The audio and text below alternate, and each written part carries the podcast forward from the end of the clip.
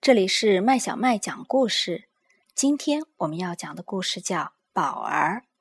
这个故事是由英国的约翰·伯宁汉创作的，由河北教育出版社出版。从前有一对大雁夫妇，他们是波朗先生和夫人。他们住在靠近英格兰东岸的一片空旷的沼泽地里。他们的祖先曾经在这里住了很多年，在这儿做窝生蛋。每年春天，波朗夫妇都会回到沼泽地修整他们的窝，然后波朗太太安顿下来生蛋，波朗先生呢就负责守卫。谁要是靠近他们的窝，波朗先生就会发出嘶嘶的声音，把他赶跑。有时候，就算没有东西出现，波朗先生也会发出嘶嘶的声音。这样做让他觉得自己很重要。不久，蛋开始孵化了。在一个风和日丽的春天的早晨，波朗家的窝里出现了六只燕宝宝。波朗先生非常开心，邀请朋友们一起来庆祝。燕宝宝们的名字都取好了，他们叫弗雷达、阿奇、珍妮弗、奥斯沃、迪莫西，还有一个叫宝儿。通常小燕们看起来都差不多，不过宝儿一开始就有点不同。虽然他和兄弟姐妹一样有嘴、有翅膀、有蹼，但是它居然没有羽毛。布朗夫妇非常担心，他们请来大雁医生为宝儿做了详细的检查。医生说，除了没有羽毛之外，宝儿一切正常。又说，这种情况可真不寻常。他想了很久，才对波朗太太说。只有一个办法可以补救，就是为宝儿织一些羽毛。于是，波朗太太拿出棒针开始编织。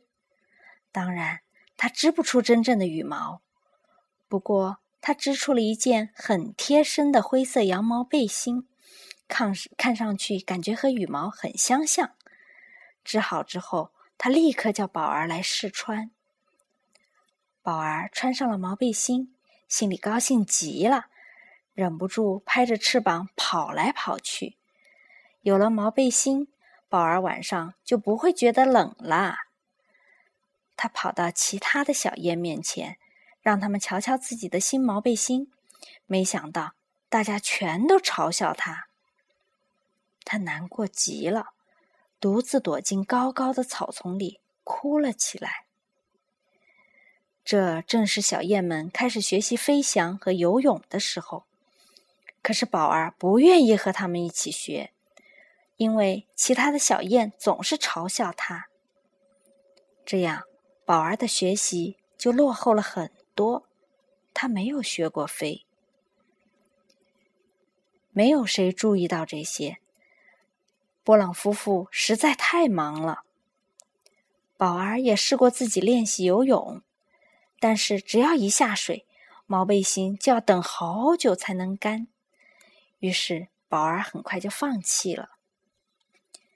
夏天快要过去了，天气越来越凉，大雁们开始坐立不安。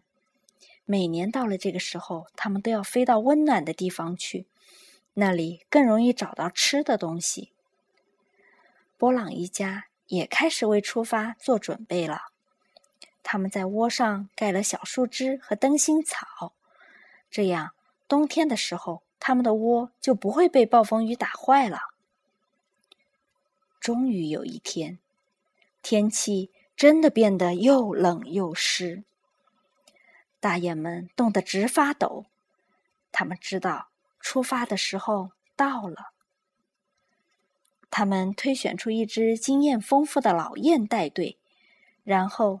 全都飞走了，宝儿没有走，因为他不会飞，他躲了起来，悄悄地看着大家离开。没有谁发现少了他，因为实在是太多大雁了，大家都想着前面的旅程。当雁群消失在灰色的天际时，宝儿的泪水慢慢的滑落到嘴边，他不知道自己该怎么办才好。天空中飘着蒙蒙细雨，宝儿走啊走，想找到一处干燥的地方过夜。他走走到河岸边，看到一排停靠在那里的船只。那时候天色已经很暗了。宝儿选了一艘没有点灯的船，走上踏板。正当宝儿要走进船舱的时候，突然传来了响亮的狗叫声。一只狗冲了出来，吓了一大跳。还好，这只狗看清宝儿只不过是一只大雁，就不再叫了，还向他做自我介绍。他的名字叫福乐。宝儿解释说自己只是想找个可以避雨的地方过夜。于是福乐带他来到船舱，那里堆放了一些旧麻袋，宝儿可以睡在上面。他实在太累了，几乎是刚一躺下，就立刻沉沉的进入了梦乡。这艘船叫哥伦比号。半夜里，船长和大副回来了，他们决定等天一亮就开船。福勒把宝儿还睡在船舱里这件事忘得一干二净。宝儿很快就跟船长他们成了好朋友，当然还有福乐。他用长长的嘴把绳子都卷好，也把地板上的面包屑捡干净，尽一切努力帮忙干活。这些工作为他换来了好吃又丰盛的食物。终于，哥伦比亚号开进了泰晤士河，伦敦就要到了。船长开始考虑到伦敦之后怎么安置宝儿。他决定把他留在皇家植物园，一个很大的公园里，好多好多的大雁，一年到头都住在那里。当他们的船经过皇家植物园的时候，船长把宝儿抱过栏杆，放在其他的大雁中间，要和朋友们说再见了。宝儿很难过，好在船长他们答应，下次来伦敦的时候一定来看他。皇家植物园里的大雁并不介意宝儿没有羽毛，因为园里早就住着各种各样奇特的鸟儿，没有谁会笑他那件灰色的羊毛背心。大家对他都很很友善，尤其是一只叫费迪南德的大雁。费迪南德很关心宝儿，还教他游泳。他已经游得相当不错了。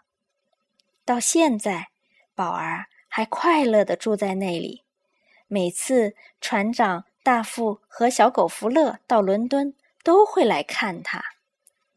不论什么时候，你到英国伦敦的皇家植物园，如果看到一只与众不同的大雁，它很可能就是宝儿。小朋友，这个故事讲完了，你喜欢吗？